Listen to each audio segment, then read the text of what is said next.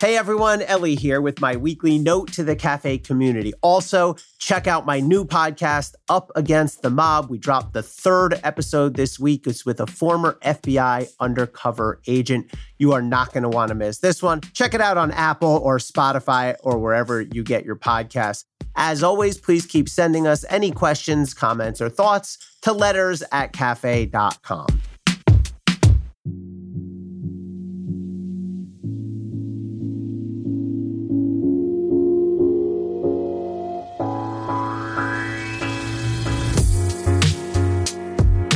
That sound you heard, that muffled thud off in the distance of southern New England, that was the sound of the much ballyhooed John Durham investigation as it reached its pathetic anticlimax.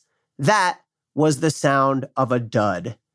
Durham has been at it for nearly 2.5 years now, longer than Robert Mueller's entire investigation, in fact, and now he's got a hill of beans to show for it.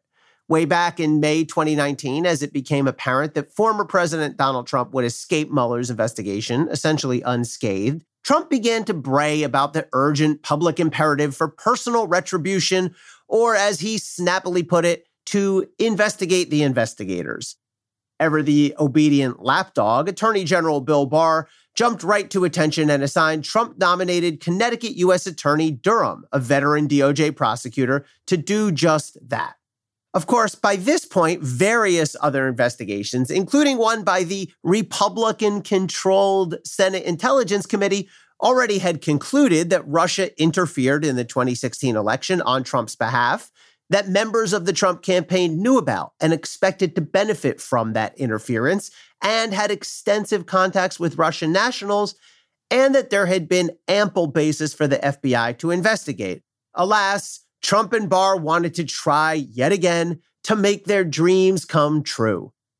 Durham, the thickly goateed would-be avenger from Connecticut, quickly became the torchbearer of Trump's wildest political revenge fantasies. Trump hyped up the crowd like Bruce Buffer before an MMA match. I feel it is one of the most important investigations in the history of our country, Trump brayed. He predicted Durham would reveal, quote, the greatest political crime in American history. MAGA types on Twitter whooped it up, posting memes of Durham's glaring visage with taglines like justice is coming and knock, knock, justice. Ooh, scary. Here's how badly Trump and Barr wanted Durham to find something. They both dove into the investigation themselves directly. Barr personally traveled to Italy, where he and Durham requested assistance from Italian officials, and he solicited investigative aid from British officials. If that wasn't already overkill enough, quote, at Attorney General Barr's request, the president has contacted other countries to ask them to introduce the Attorney General and Mr. Durham to appropriate officials, the Justice Department confirmed. I used to feel lucky if I could get 2 solid FBI agents assigned to a case. Imagine having the Attorney General and the President of the United States pounding the investigative pavement. Actually, considering Barr and Trump, I'll pass. As the 2020 election drew close, Trump agitated for Durham to put something on the table before the election. Indictments preferably, or at least a damning report. Barr, in turn, amped up the pressure on Durham to vindicate Trump's fantasies. Alas, a principled senior prosecutor on Durham's team resigned in protest over political meddling, and Durham stood up to Barr, refusing to expedite his investigation for political purposes. Barr backed down, but not before warning Republican officials, tellingly only Republican officials, that Durham would not deliver the October surprise that they had so ardently wished for.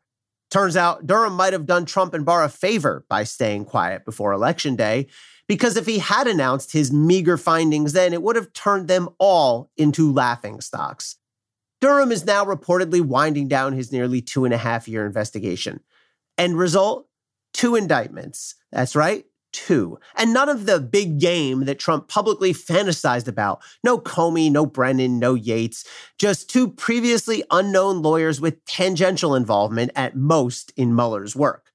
The first case against mid-level FBI lawyer Kevin Clinesmith resulted in a quick guilty plea for altering an email as part of an effort to obtain a surveillance warrant on former Trump political advisor Carter Page. Clinesmith was sentenced to probation. He spent no time behind bars. The new indictment against a lawyer named Michael Sussmann looks shaky. Yes, the Justice Department gets convictions in the vast majority of cases it charges. Numbers vary by year, but well over 90% of federal charges typically result in conviction, virtually all of those by guilty plea. I usually tend to read a new indictment with a prosecutor-friendly eye, but this one left me puzzled. Durham has charged Sussmann with one count of making a false statement to the FBI. According to the indictment, Sussmann met with FBI General Counsel James Baker in September 2016 and provided him with information that purportedly linked the Trump Organization to a Russian bank. That information never panned out.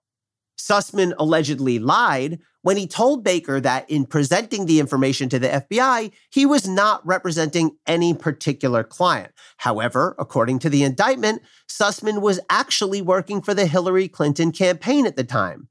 That's the crime.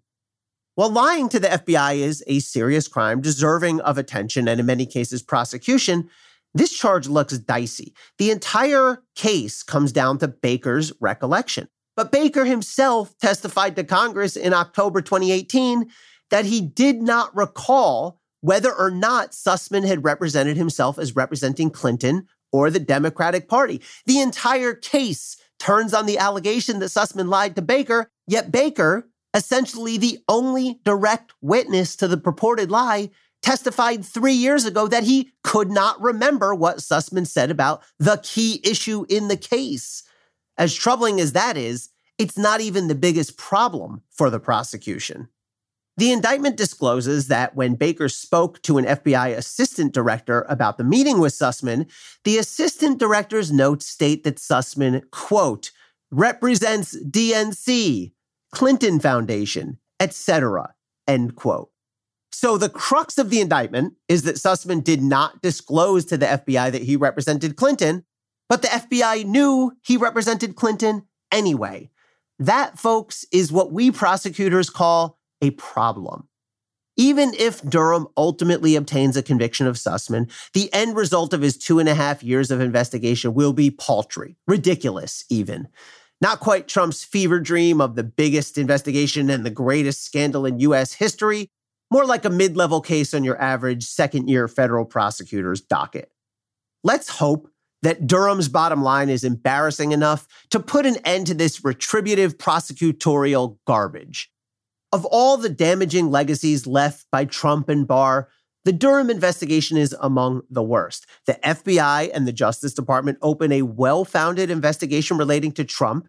He retaliated by sicking his own carefully selected prosecutor to wreak vengeance upon those who had the gall to look at his wrongdoing in the first place. That isn't prosecution. That's blood vengeance. Fair or not, nobody will remember John Durham for his long and accomplished career as a federal prosecutor, and that's his own damn fault. Durham agreed to be part of this ridiculous sideshow, and then he took forever and a half to generate next to nothing. Now his legacy and his permanent reminder to all of us will be about this ugly misuse of prosecutorial power. Stay safe and stay informed, everybody.